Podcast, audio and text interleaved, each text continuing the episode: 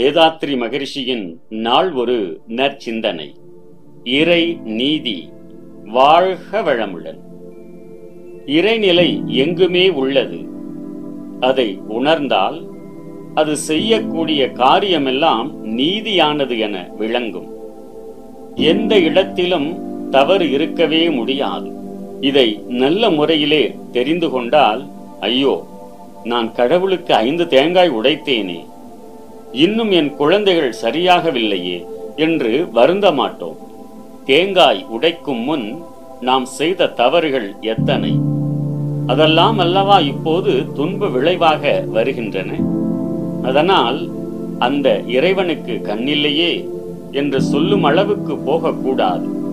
இறைவன் செய்வதில் தவறு ஏற்படாது என்ற உண்மையை உணர்ந்து உணர்ந்து இறைவனுடைய செயல் எல்லா இடத்திலும் நீதியாகவே இருப்பதை கண்டுகொள்ளுங்கள்.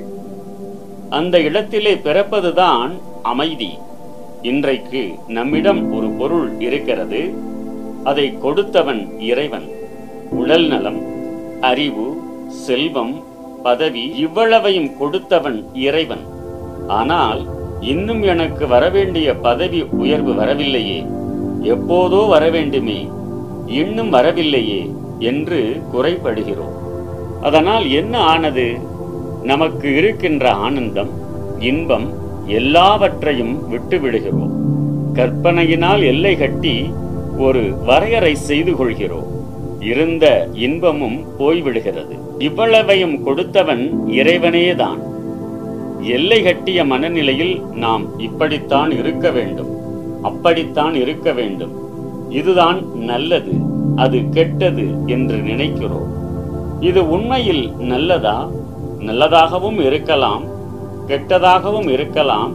ஆனால் கற்பனையில் நாம் வரையறை செய்து கொள்கிறோம்.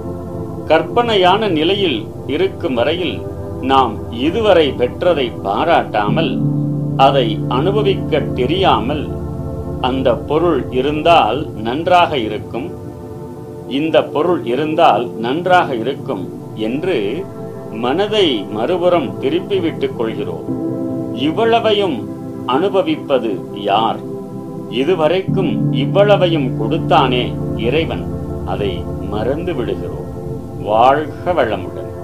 நம் கடமை அறவாழ்வின் நாட்டத்தே.